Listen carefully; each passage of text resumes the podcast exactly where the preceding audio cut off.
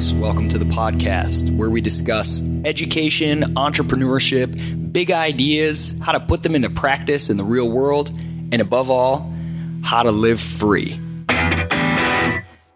You may have heard me talk on this show before about the valley of the shadow of debt. That's right. Most young people, they get to the edge of a precipice, they see across the other side opportunity. They see, they're hearing all the time about the amazing things being done, businesses being started, apps being built, software, hardware, you name it. There's opportunity everywhere, and businesses are hungry. They see it, but they're looking over a canyon. They're looking across college chasm. They look down to the bottom of that chasm and there's all these colleges and universities, and they're supposed to go way down there into the muck, into the valley of the shadow of debt, and get stuck for five plus years on average and walk away with an average of $37,000 in debt. Oh, and not only that, but 62% of graduates are either unemployed or working in jobs that didn't require a degree anyway.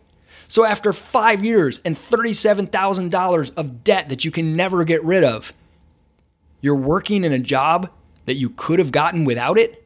Something's not right. Skip the valley of the shadow of debt. Praxis builds a bridge directly to those opportunities right now, today. And if you're already in that valley, don't worry. We can help you too. We can throw you a lifeline. We can pull you up right now. If you already graduated college, don't think about grad school until you've gotten into the real world. If you're a couple years in and you're bored, don't fall prey to the sunk cost fallacy and think that because you've wasted some time and money, you've got to waste more. Get out now, get into an amazing career at an amazing startup, learn more about yourself and the world than you ever could down in that valley.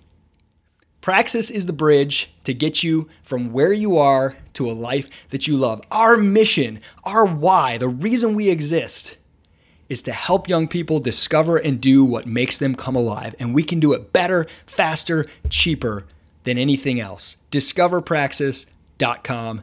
Check it out today.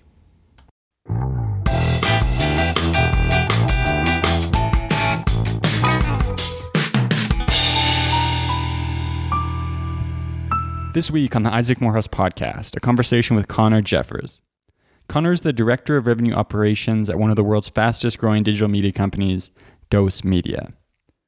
At the end of 2015, Dose completed a $25 million funding round, and each month, more than 50 million people visit their sites, dose.com and omgfacts.com. At a young age, Connor has already built a wealth of skill and experience from working with startups. And Connor is so engaging that before the interview even started, he was sharing stories way too cool to cut out. So we'll join Isaac and Connor from the moment they hopped on Skype and learn how to succeed at a startup.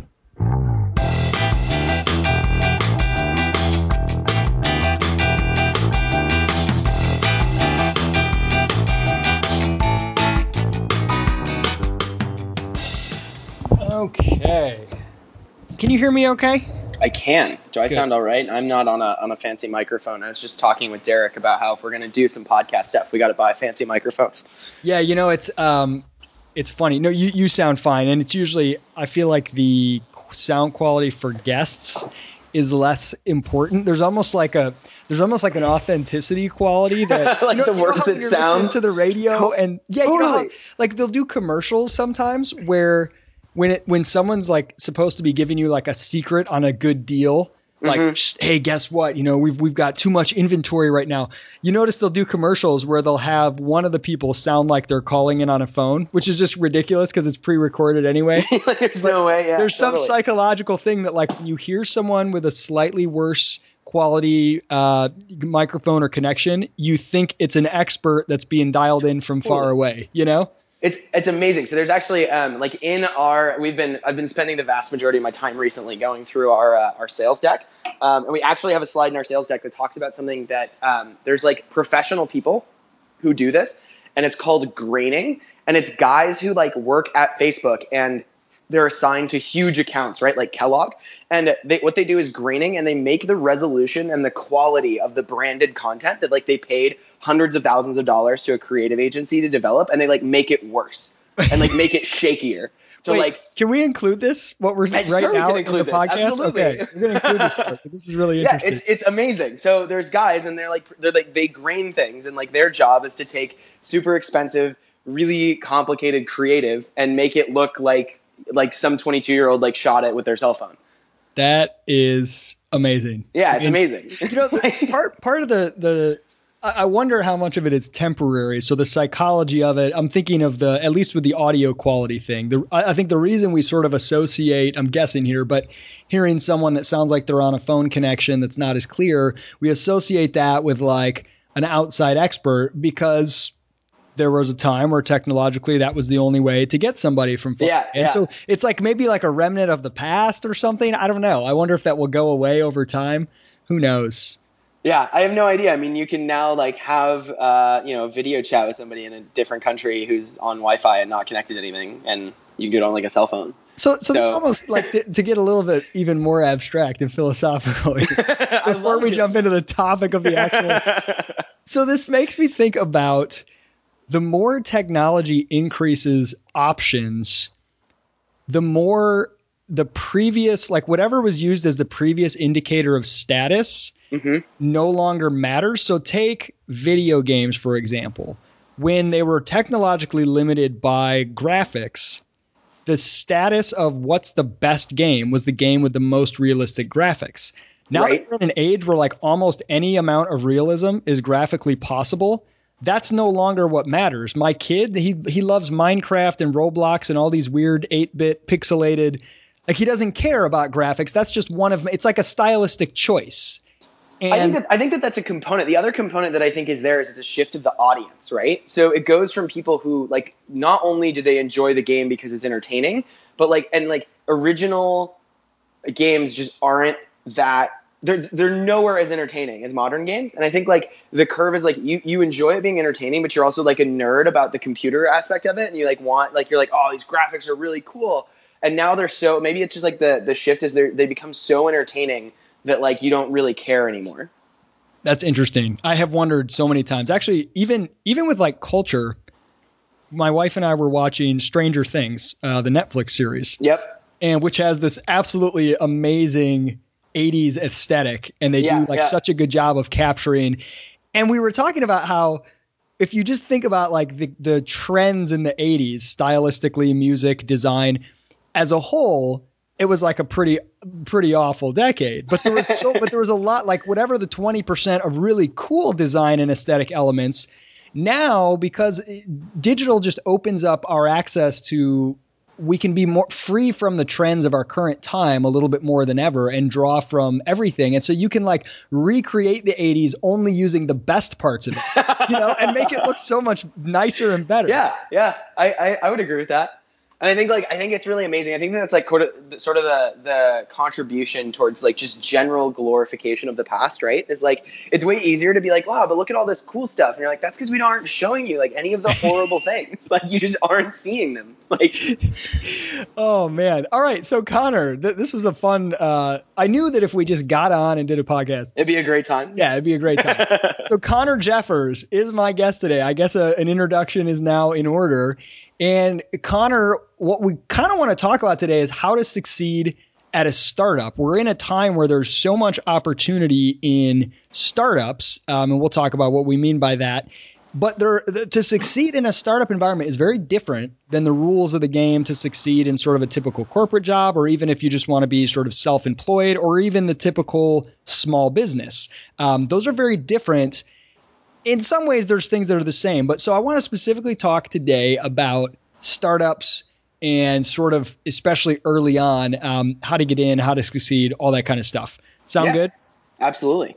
so give us first your last three i mean because you're really young but you've already had like three really cool startup related Yeah. work experiences in a row so so give us a quick rundown of of those experiences and what you're doing now Yeah, absolutely. Um, so the first one was I started as a uh, intern at a education technology company um, called Top Hat, which is based out of Toronto, and it was um, selling classroom engagement technology. Um, and I started as an intern. So they opened an office in Chicago, um, and they hired like the top ten reps from Groupon because that was right when Groupon was like uh, six months away from their IPO. So it was a lot of the guys who were there at the very early stages.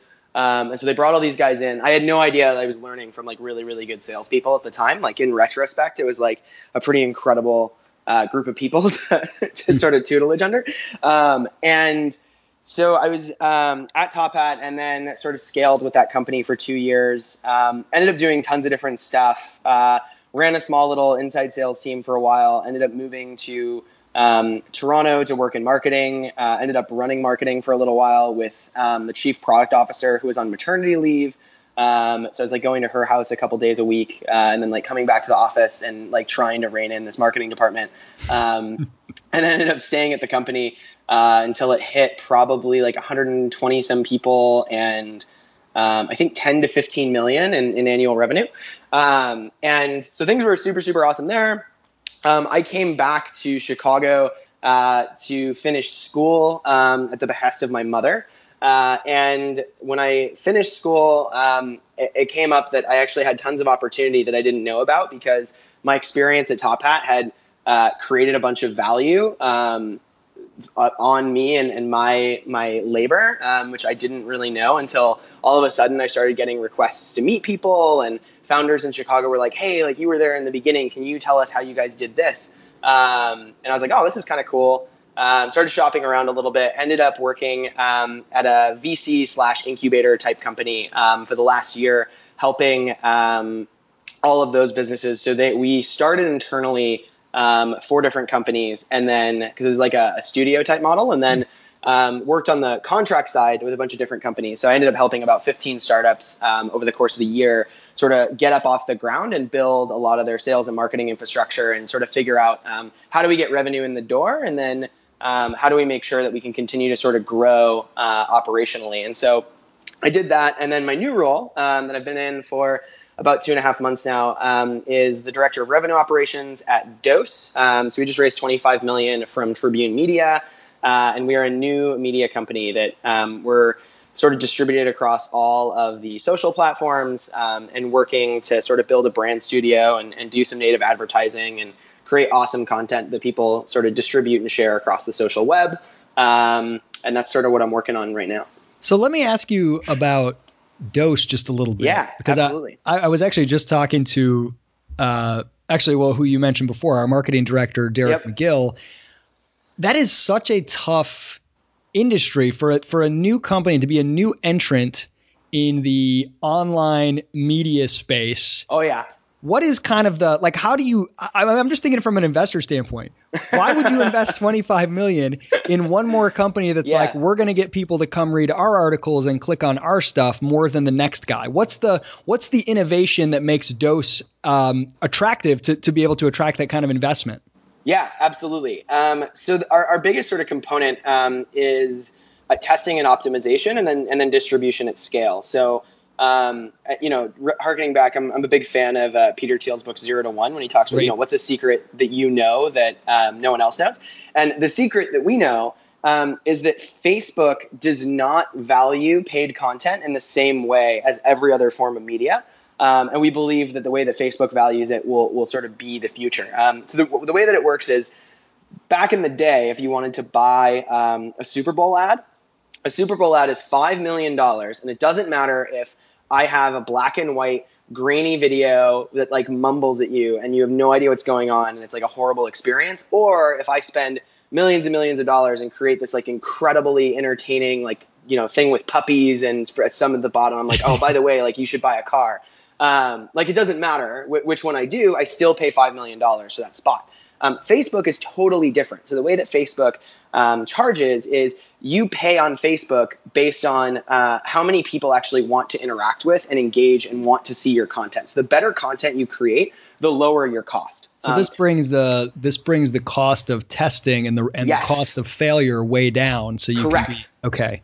So, so what we do is we just do way more testing and optimization than anybody else does. Um, so we started doing this with just doing headline and thumbnail combinations. So we'll have an article um, that we're going to run, and increasingly video. We just opened a huge video team in LA. We have like an Emmy award winning director of video who just came on. Um, really excited about all that kind of stuff. But increasingly what we do is we just test tons of headline and thumbnail combinations. Um, so we'll have one article and that article um, you know back when we were doing lots of lots of lists which is what facebook used to like and now facebook uh, just today published an article about how um, they're sort of penalizing anything that's listy um, sort of the stuff that, that buzzfeed got on the map for and arguably what we've been doing for a while as well. Um, and they're moving a lot more towards video. Um, and so what we would do is basically we'd have one article and that article could be like you know 20 cats who uh, don't want to have anything to do with your nonsense right? And we might test um, 40 different headline and thumbnail combinations where we might have the title be you know um, 20 cats that are cuter than yours 20 cats that are worse than your best friends um, this kind of stuff. And then we'll actually cycle tons of different images through. Um, and what that does is we can sort of start at like a 8, eight cent cpm um, which is like a cost per impression for anyone that's not in the advertising world. It's how much it costs for you to show your piece of content to one person on Facebook. Um, and we can go from like eight cents to like fractions of a cent towards the end of the optimization process, um, which essentially is just like we can drive down the total cost of producing a piece of content um, by 400%, right? So at least. Um, so what that lets us do is have really, really amazing content that gets shared out. We've been doing it with our own content for a while. Um, and now with the money that we raised, because they said, wow, you guys are really good at making engaging social content. Um, and we're now moving to helping brands do that. Um, similarly ah. to how a lot of the the major publishers and the other big secret that's happening is publishers and agencies are smashing into one big thing. So BuzzFeed has a brand studio, the New York Times has a brand studio, Elite Daily has a brand studio. Um, so we're sort of launching our brand studio um, to work with these brands and sort of take our methodology and our technology of rapid optimization um, and sort of deploy it out for for engaging content for brands so that they can get the same sort of um, that's really fascinating. It's almost like the consumer facing sort of you know entertainment news media part is a it's like an r&d experiment to see Absolutely. what works to yes. get ideas in front yep. of eyeballs so it's weird. I mean, I have conversations with our CEO all the time, and it's just sort of like, look, man, half of my business is like testing and like a marketing expense. Like it's really bizarre. Um, so if I was going to project like the future of advertising um, in in North America and globally, I would say that uh, the major advertisers are going to get bought by the largest brands because Facebook and some of these other new medium um, they're going to start issuing receipts. So that's the other big thing that's changing is Facebook now makes you tag the brand on your Facebook post, um, which means that because you have to tag the brand, the brand gets to see how much you spent and it also gets to see how many impressions they got. And no longer can you, you know, ch- charge a quarter of a million dollars to someone to develop a TV spot and then they don't know how much you paid for the TV spot, nor do they know how many people saw it. So would this um, mean conversely that if let's say you create something that you know goes viral that Facebook could also so let's say you know t- traditionally let's say Facebook would charge you you know five grand for some series of uh, sponsored posts or something. Yep. And that's five grand whether or not those posts go nuts and get reshared a million times or whether they don't. But now could they potentially charge you for the times other people share them as well because you're tagged in them?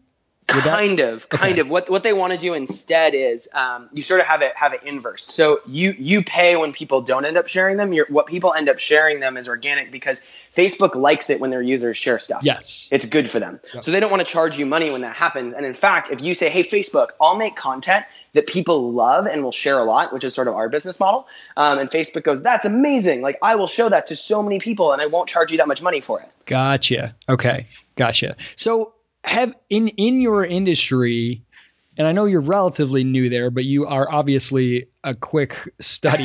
Um, I try to be. Is there any talk about how the possibility for micropayments might change the revenue model? So I've heard people talk about, you know, take take Bitcoin for example.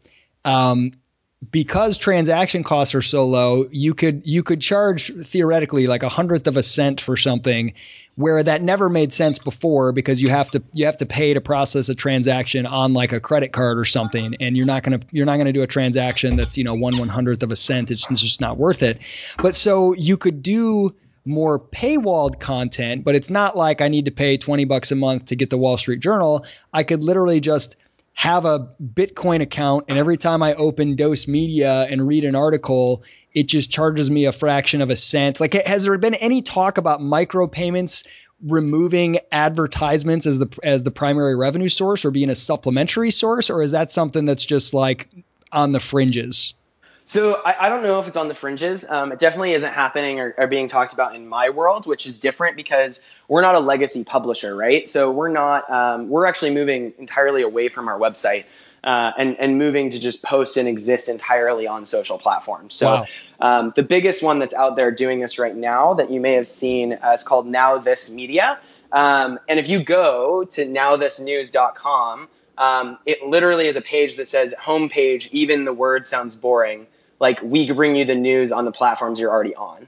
Um, and that's kind of where we're going as well. So we're moving entirely to the social side of things. Um, so you know, mi- microtransaction gated walls and all that kind of stuff. I think uh, that's another monetization arm for everyone who is going to stay with a website. Um, my projection is, uh, you know, one to two years from today, um, websites won't really be a thing anymore because, like, no one goes and finds content that way anymore. It's we're moving away from search, which is what um, you know Google wasn't was there for, and we're moving more towards discovery, which is what Facebook is there for. So mm.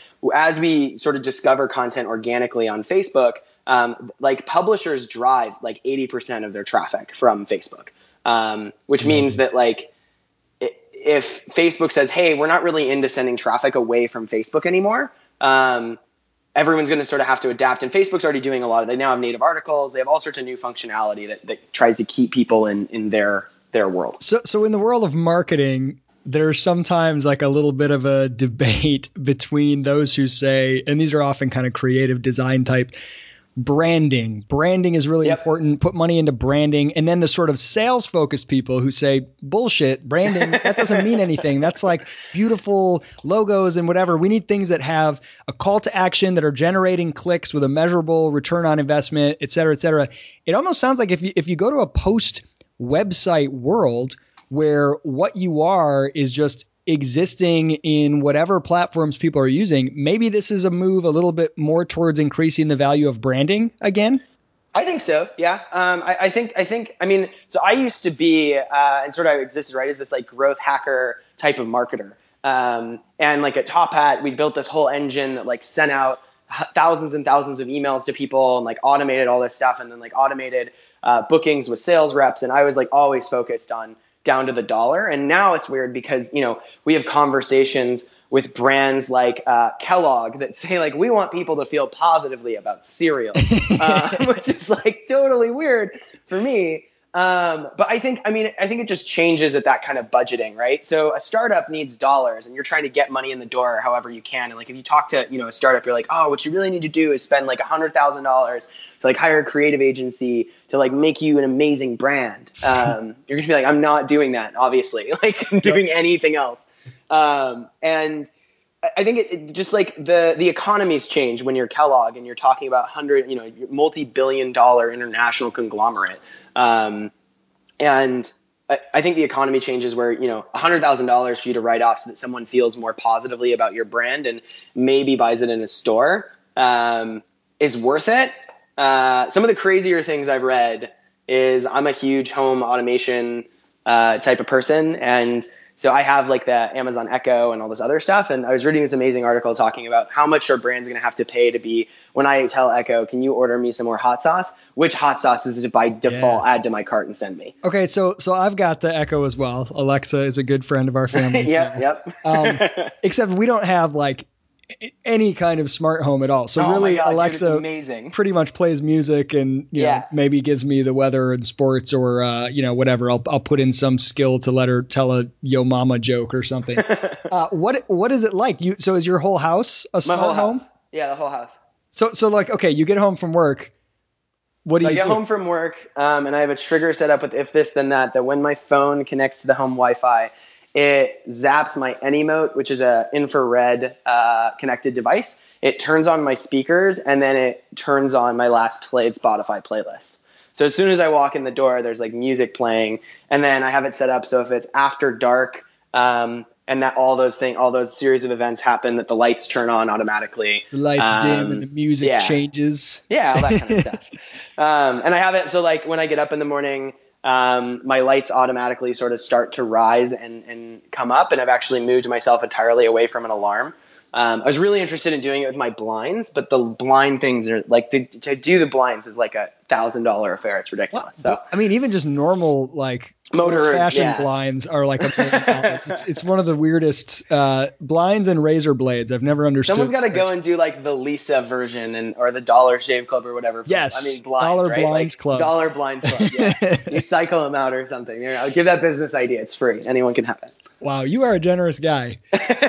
so so um, let's talk a little bit about startups. Yeah. And I'm I'm defining it essentially how um, Paul Graham defines a startup in a in one of his essays. I don't even remember the title, but basically where the the the thing that makes a startup a startup is growth, a focus on like rapid like exponential type growth, not just a small business that's kind of, you know, a restaurant or something, more or less doing the same thing every day, maybe trying to grow a little bit, not a big established company. Um, it tends to be younger, but it's a company with a relentless focus on growth. They're attempting purposefully to grow like 10x or 100x within the span of a couple years. So that's kind of how I'm thinking when I'm saying startup.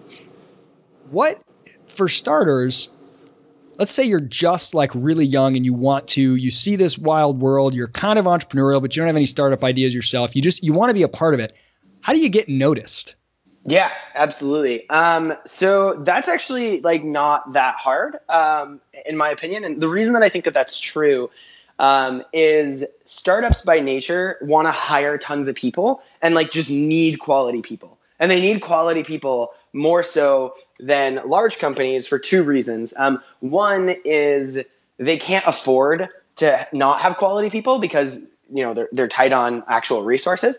Um, and the second is they don't actually know what they're doing. They don't have a process. They don't have a repeatable business model yet. So like you can't hire someone and be like oh okay like it's okay. I mean you know you take um, you know giant companies that that man you know primarily retail or, or you know quick service restaurants and they'll hire anybody because they can train people and they have a process. And you know they can they can say i know the proven way to take someone who's never worked at a chipotle before and in x amount of time turn them into someone that can like uh, you know push out 15 burritos a minute right? Yep. and a startup can't do that. So I, I think by the nature of the way startups are they're hungry for talent. So that means two things. So one is if you um, are trying to get in and, and talk to someone in a startup um, odds are they're going to take your meeting.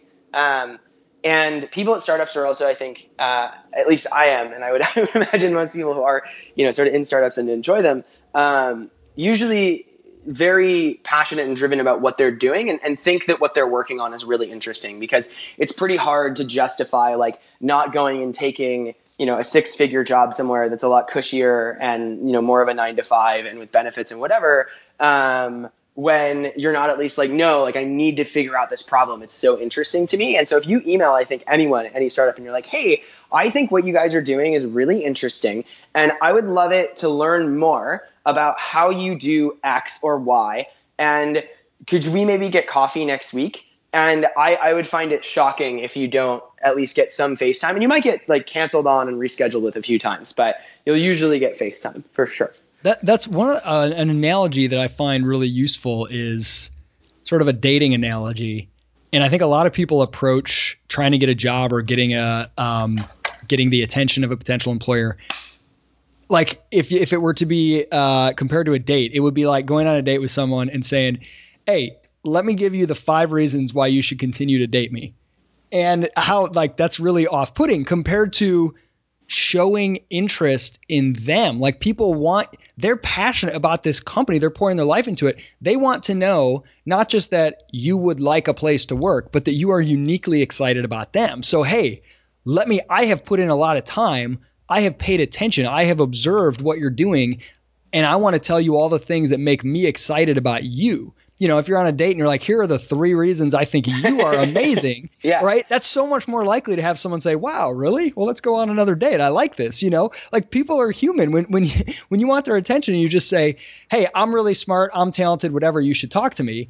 That's that's not very like intriguing. Versus, "Oh my gosh, you are amazing. Your company is so exciting. I want to be a part of it." You know, okay, now you're talking about me. I like this. Yeah, you know? absolutely. So like two, I mean, two just like quick examples of how how true that is. One, you we started this conversation of like, tell us what Dose is doing, and I could have been like, oh, like we're a social optimization company, and then like moved on. And instead, I was like, oh my god, let me tell you all about it. Like, there's this secret, and we know about it, and it's so cool. Um, and I, like as a corollary, I mean, I had um, drinks with a 30 under 30 founder here in Chicago yesterday, and it's someone I didn't know, I wasn't connected with at all. Um, and I literally just like emailed the guy and I was like, hey, I think what you guys are doing is really, really interesting. I love how you're doing this. And I'm wondering how you guys are planning on dealing with, you know, this problem that I foresee as a layman coming up in your industry. And for him, it wasn't even like, oh, this is so insightful. I didn't think about that problem. He was like, oh my God, like let me tell you how we're going to solve it. yes. Um, and I and that was exactly like and it was great. Like I just chatted with the guy and I was like, oh, this is so cool. I really enjoyed this conversation. like that Yeah. was it. any any of those little like if you just take a minute to think about the business someone's doing and think of like I wonder how they solve this problem. Chances are they love to talk about it. I used, Totally. to, I used to do fundraising and I'd find out, you know, from the people I was meeting with, they had all these different businesses that they had started and very successful people. And if somebody is in, let's say, plastics or something, I would think for a minute and I'd be like, so, you know, what happens if you have a client that has a major order, like, you know, making lids for McDonald's, and then all of a sudden they change and all your machinery is geared towards producing their thing? Like, is that a huge loss? What do you do? And the guy's just like, oh my gosh, this is exciting. Like, no one Yeah, asked. yeah, He just launches into it, and it was it was amazing. Okay, so so you just say just reaching out directly, emailing people, showing an interest in them, and it's not that hard to get attention. I don't think it's that hard to get attention. Um, the other thing, I mean, I, this was one of the first things I remember that I saw saw Derek post and uh, was immediately like, oh my god, that's totally it. Um, and it comes back to the second part of a startup. So the first part is they're hungry for people and they're really interested in what they're doing and they want to tell you about it. The second is um, they like really don't know what they're doing and want help. And so if you contact literally anyone in a startup and you're like, hey, I noticed that you guys aren't running Facebook ads and I was curious why not. And I've run a bunch of Facebook ads and I think you could get success by doing X, Y, and Z. Yep. And any like if I'm if I'm a marketing person and I'm like, oh my god, I've always wanted to run Facebook ads. I don't really have the expertise or the time. Like I, at the very least, I want to be like, hey, like that's really interesting. Why do you think I should do that? And like if you make a compelling case, I'm intrigued. Hmm. Hmm. So yeah, that's uh, Derek likes to talk about make a make a value proposition. Yeah. uh, not just a you know here's my resume. Um, okay, so let's say you get in the door as you did with your your first place, and this was you sort of took a break from school. You're working at Yep. this startup. How do you make an early impression? You come in, you're just some kid, some intern, or Yep. some you know whatever, and you got a lot of people. They're all running around like chickens with their head cut off. It's a busy environment. How do you make an impression that makes you stand out and, and really sort of outlast the other people that just come and go? Yeah. So um, I think that there's there's sort of two ways. Um, one is work harder than other people, um, and and you know it's one of those things. I, I have a, a friend who has uh, his father has an adage that he likes to say all the time, which is like if you co- show up to work every day and you actually work from nine to five, you'll you're already in the 90th percentile. Yes. Um, which is which I think is like so true. And I even look at now. I was even like I was sort of having like a moment of like I need to like get my ass in gear and work harder because the other day I was sort of like ah, I'm, I don't know I'm gonna like work from home tomorrow and I was like what the hell am I doing like there's no way I would have done this two years ago like and like that's not cool but like I, what I found at Top Hat immediately so I came in um, as this this intern. I think I was 19. Um, yeah, I was 19, and uh, I had a lot to prove. And so what that meant was I just worked my ass off, uh, and I felt like I had to prove it. And so by contrast, you know, I was also in the room with um, 22 year olds who had just graduated college and were in doing the same thing that I was, and they were just like, "Ah, this job kind of sucks. Like, why don't I have a better gig?" And they just weren't that engaged. And I was like, I want to prove that I'm awesome. Um, So not being too good for totally. rough, crappy tasks. Oh, that's. I mean, in startups, man, like the number. I mean, I had, I, you know, as our CFO the other day was like, dude, you have to get dirty. Like, you, like sometimes like stuff has to get done, and there's no one to go do them. And if you're the guy who does that stuff, people will be like, oh, this is great. Like, and it, like immediately you get this reputation for you're the guy who can like do the stuff. like, Yes. and whatever the stuff is, right? Like they're like, oh, hey, I have to do this thing. It's not very glamorous and it's not great. And all of a sudden, you've become someone that people know about and know adds value. And like that's all you're really looking for, I think, in your first I, 30, I- 90 when days. I was, uh, f- I think I was 14, 13 or 14, I worked at a golf course and my aunt was actually the, like the, ran the golf course. And Yeah. It's a very small one. And I, you know, would run the cash register, do just all sorts of random stuff. And I was cleaning the bathrooms, and she was very particular. She would get like a paper clip and unfold it to scrape around the edge of the, you know, and she'd come in and correct my work all the time. And I was like, I was like, and Heidi, this is just, this is such horrible work. I've been cleaning the bathroom like for hours, you know.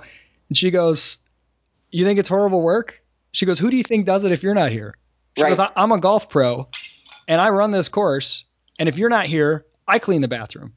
and then I just sort of realized, like, oh, like somebody's got to do it. The only reason I'm valuable to her is because I free her up to do Right. something more valuable that I'm unable to do at this point, you know? Right. Yeah, absolutely. So I think I think that that's one of the biggest ones is is do value. Don't be afraid of like getting your hands dirty. Um, and the other thing, I, I mean, I think that is incredibly valuable is um, don't necessarily ask permission. Um, I think so. There's two ways to go about this. So so I actually I I really don't like um, the you know, don't ask permission, just do stuff because I've had people on my team before and they're doing something and I'm like, hey, actually, that's really cool, but you know, we're actually doing this other stuff. And it's not that that's not a great thing, but it's that it doesn't necessarily tie in directly to what we're doing um, and, and could have been done better if we had, you know, tied it in or whatever.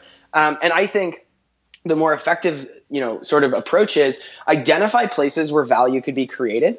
Um, suggest like, hey, I think it would be really cool if insert whatever you know value you think can be provided, and you'll immediately get somebody who's like, oh yeah, I think that that's you know a great idea, but here's why we're not doing it. And you're like, cool, can I do it? And they're like, sure, like, why not?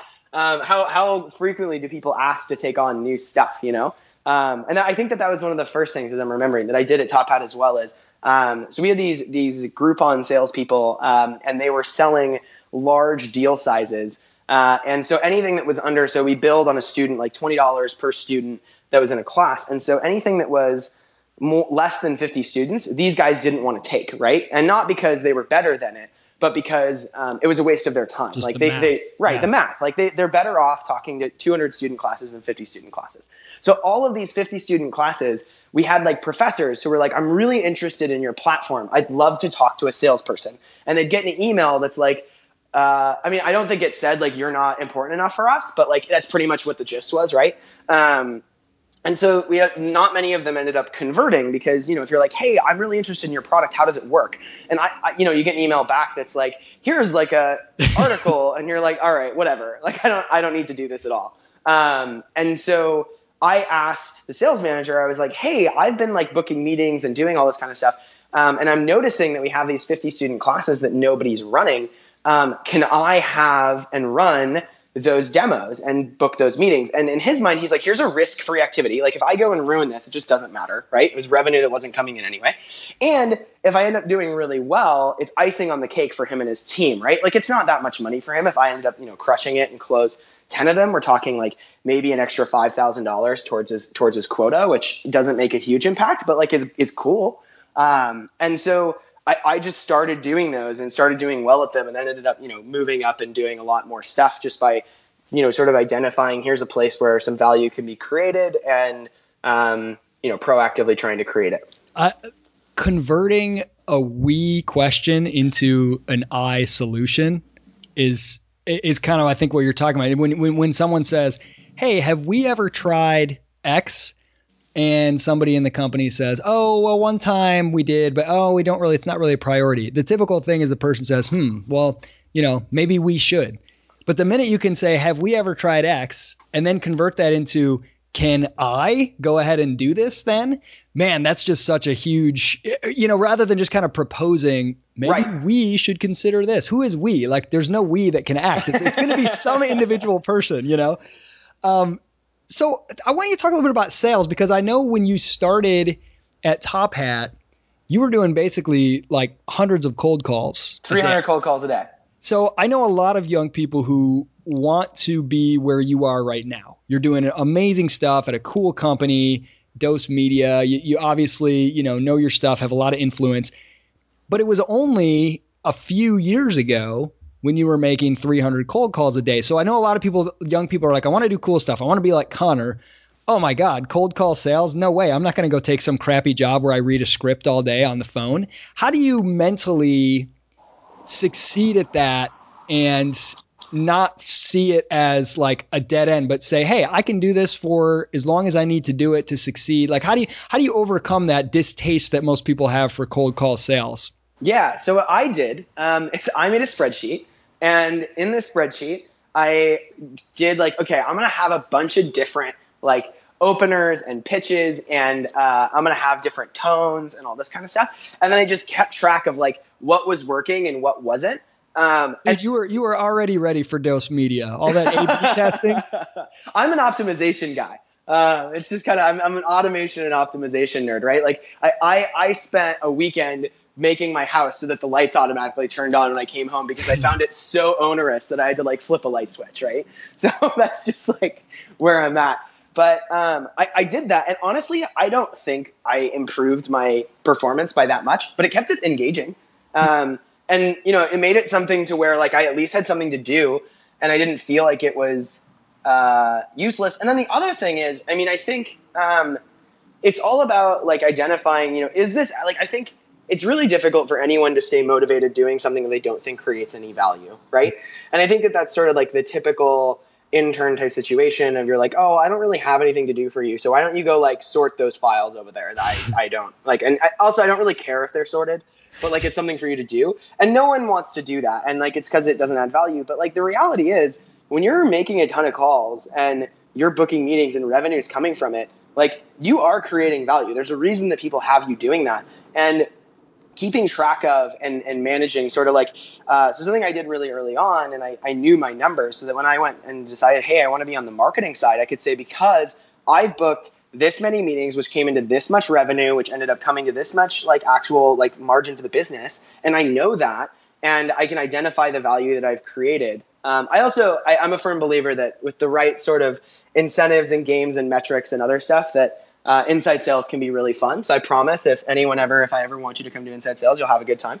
Um, but, but I do think that there are ways to make it good. But I do think keeping yourself motivated um, and coming up with uh, games and optimization strategies and, and things like that. Uh, and also understanding that you're getting an experience that I think is irreplicable, which is that you get FaceTime with customers and you get to talk to customers and you get to understand them. Um, and I think that that's insanely powerful. Hmm. Get the gamification. That's a really powerful way to get value out of those those sort yeah. of sometimes monotonous tasks and just tracking your own results, playing, you know, playing little games, just if nothing else, even if it doesn't improve you, just to keep yourself engaged. That's a that's right. a great insight. Um, so what? Okay, so you so you've moved from uh, Top Hat to um, Rocket uh, and now to Dose in a in a relatively short amount of time. Mm-hmm. How do you go about? Like, when do you know it's time to move on, whether internally to a different role or to a totally different company? And when it is time to, to move up or to move out, how do you make that transition without burning bridges? Yeah, absolutely. Um, and I, I, think that that is not easy. I think it's like a nuanced thing to do. Uh, and I, I, definitely don't think I'm the best at it. Um, well, and, especially in a startup too, where everybody everybody feels like they're in the trenches together, pouring their soul into something, and it's like always comes as a shock when somebody's yeah. leaving. Yeah. So I think um, I, so. I'll start with the first question, right? Which is like, how do you know when it's time to move on? Um, so something that, that I do really proactively is I try to have at least one call or coffee or lunch with someone in the startup community um, a week. Um, and I, I, don't do that as like I'm constantly looking for a job. I do that to know what's going on, um, to get FaceTime with people, but also to understand uh, where the market's going and, and, sort of the market value that I have and what I can bring. Mm-hmm. and so the the flip side of it is um, always optimize at least in the beginning. Like I, I think until you are um, until you're either a VP at a B or C series stage company, which is I mean that's like you're accountable for sales or for marketing or for product, and you're you have a team and you're trying to get shit done and you're organizing everything. Like that's that's a role at which you should no longer be optimizing for learning. You need to optimize for like output um, and trying to find you know how you can make the most leverage happen or if you're running your own business i think at any other stage in your career you should always be optimizing for how, how much can i learn and i think then the really easy um, test for is it time to move on is um, am I learning stuff every day? Am I actually gaining new knowledge and new skills? Or am I starting to get to the point where um, I feel like I've extracted a lot of the value? And I think that that's a really difficult thing to do, just like as a person. I mean, I I hate exercise, but I think it's like a solid comparison of like it's really difficult once you're like comfortable lifting like 10 pound weights to all of a sudden like grab 15s and you're like, oh man, like that was really good, like that was easy, but like you'll never get there otherwise. Um, and I think that that you need to sort of look up and say, when am I learning something new? And you can do that internally too. I mean, you can go to a manager or go to anybody in a different team. And that's what I did at Top Hat is like, once I'd done the sales thing for a while, I went and said, hey, I actually feel like I understand a lot of this. I'd be really interested in sort of trying something new. Um, and the CEO said, oh, well, like we're bringing on people in marketing. Like, why don't you go over there and do stuff with them? Um, and that was good. But I think uh, it doesn't matter whether it's in or out. It's just something new. Um, and I think frequently, uh, and I think I, I sort of, um, think startups do a bad job of this, but startups overvalue external resources over internal resources. Um, and I think a lot of the times you're going to have more opportunity to create value at a new company than you will at your existing company. Um, just because, you know, uh, for instance, I'm looking for this content marketing hire right now. We have editorial writers. We have tons of them. They're great writers. Um, I need someone that really understands, you know, email marketing and how to, you know, create a blog that's engaging and all this kind of stuff. And uh, I could grab one of them, but I really need someone that I don't have the time to sort of train and onboard. So I end up overvaluing an external resource over an internal resource. It, it's interesting. All of the, I would say almost all the best decisions that I've made personally have been ones that almost surprised people because it was right when I got really good at something, sort of yeah. mastered it. And then it was like, wait, you're going to do something totally different? You just like, you just got really good and mastered this one thing and that's like the perfect time in my mind to yeah, sort of absolutely. go to the new challenge. And, th- and this is what you know I tell people a lot of times with school, like the people who are really good who have mastered school, they know how to get good grades, they can do it. That's the perfect time to quit and go to a take take on yeah, a like just challenge. Stop. Yeah, like it's yeah. not you're not gaining anything new. Um, and I think I think so. That's that's sort of the first component. Like when is it time to find a new thing? Is is when you really feel like you're approaching mastery. Um, and I think that there's a time in your career and in your life to double down on on your mastery. Um, I, am not there. I, I don't. I, so I'm seeking this as like a hypothetical that I believe is true. Um, but I, I, don't think that it's any time there. So that's that's the answer to the first question. The second question is how do you go about uh, finding the thing that you you know should move to next? So the way that I do this, and I uh, evangelize this to people as the best way to sort of go about identifying where you should spend your time, is figure out um, you know what are the skills and the things that i have now that are a combination of what i'm good at and what i don't hate doing. Not necessarily enjoy but like here's what i'm good at and i can do. So for instance i'm actually really really good at inside sales. Um, it, it's boring and like i understand whenever anybody's doing it. Like it's not a super engaging thing to do. So i don't go do it even though i am very very good at it. And so i think that you identify what are the things you're good at and then go and look at um, what's out there in terms of, so AngelList is an incredible resource for this only because they list like here's how much money and equity like these skills are actually worth. Um, but you know whether it's jobs or career you know ask around see what people are looking for and what they're hiring for and what they want um, and then identify the skills gap. So what are the things that that i have now and then what are the things i need for that? Um, and then go get exposure to those things. So my example was um, for when I, I got really into sort of the solutions architecture type of stuff um, building lots of CRMs and marketing automation systems. And what I realized was like, man, I really know the sales part and I really know the marketing part, but I don't have the technical knowledge to really execute on this. Um, so I went and found somewhere where I'd get you know tons of exposure to those sorts of technical uh, side of things with you know mentorship and development and you know people who are more knowledgeable than myself that I could draw from. Are there any CRMs that don't suck? Salesforce. it, it, Salesforce is Salesforce is magic. It's like uh, I promise anytime that anyone has a Salesforce instance, like if it's not the greatest thing ever, it's because you could do a better deployment. I love Salesforce.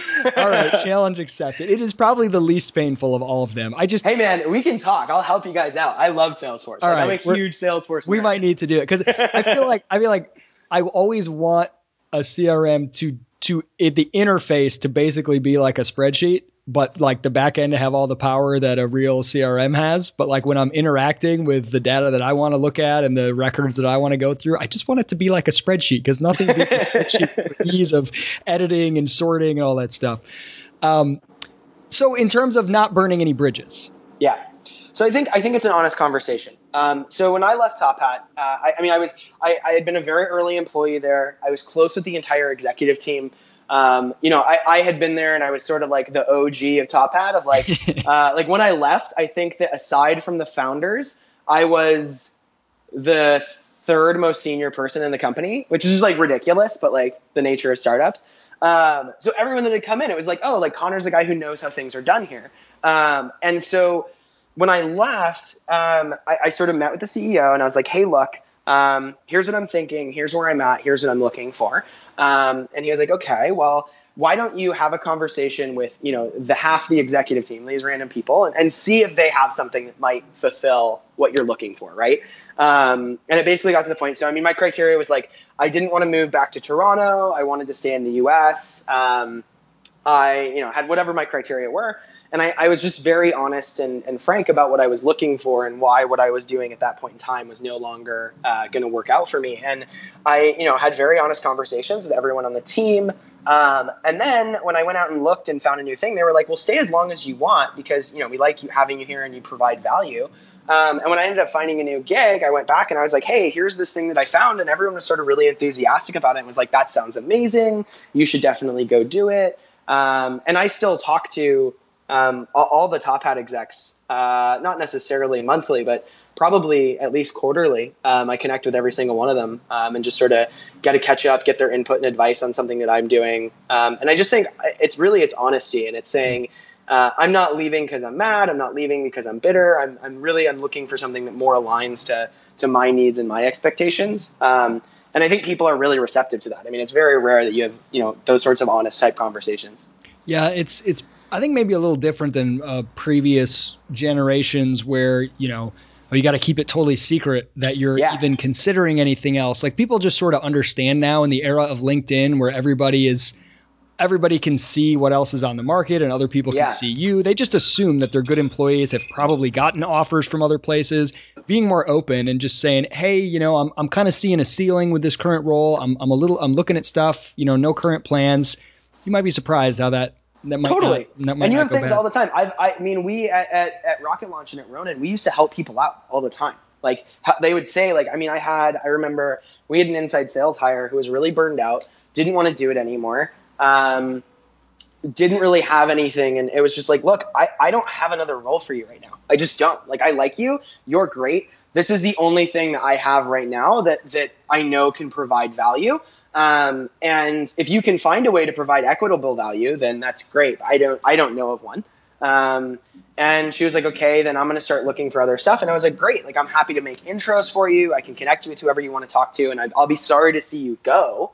But um, I think it's just like you can be a lot more candid and honest. And, you know, maybe, maybe I'm, I'm atypical in that regard. But I, I, usually find that candid, honest conversations um, especially with an employer. And a lot of people, I think, forget that like being an employee uh, is a, is a, is an exchange and yeah. it's a trade, and like both parties in that exchange need to be happy. So two two final questions. Uh, first, what are you reading or listening to right now? Yeah. Um, so I'm listening to startup podcasts, which I'm loving. Uh, oh, that's I'm, Gimlet I'm like, Media. I'm be- yeah, I'm way behind the times. Yeah. Um, as far as Gimlet Media that's goes. phenomenal. Um, enjoying that a lot. Uh, I regularly listen to um, Planet Money and Freakonomics and all that kind of stuff as well. Um, and then at present, I am reading uh, Peak, which is by Anders Ericsson and Robert Pool. Um, it is they are uh, they are researchers that study the science of expertise and how people develop expertise um, and what expertise is. Um, they're pretty amazing. They like talk about how uh, you can break down like excellence in music basically down to the number of hours that someone has not just like played the violin but has been playing the violin past their current capabilities um, mm. it's really really interesting um, and that's kind of the the two things i'm working my way through right now and the final question if people want to find you where should they go? Uh, i'm pretty active on quora um, and anyone can sort of sort of message me there. I'm working on right now being a lot more active on medium um, as well and trying to at least put out something once every week or two. Connor Jeffers, go to Quora, hopefully medium.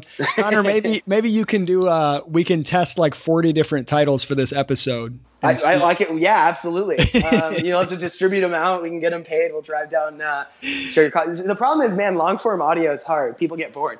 Oh, I know it is. It is yeah, you got to have like it's like a dedicated. I was just talking about this recently. It's like a dedicated audience that subscribes and listens to every episode that's what you get. You, there's no virality with audio. It's not like yeah. if we have a great five minute monologue, it can go viral because there's no really easy way to share it. It's like it's all or nothing. You either listen. that's what they were telling the Gimlet Media guys to do instead. Yes, make that product. Yeah, yes. I still think someone should make that product. So, someone's going to, and it's and it's going to blow the doors off audio. It's gonna audio is going to go to the next level, but it's it's a it's a tough nut to crack.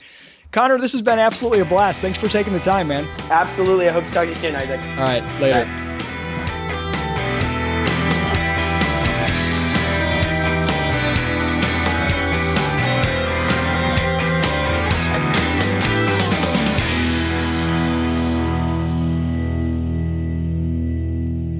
If you're a fan of the show and want to help others find the Isaac Morehouse podcast, make sure you go to iTunes and leave a rating or a review.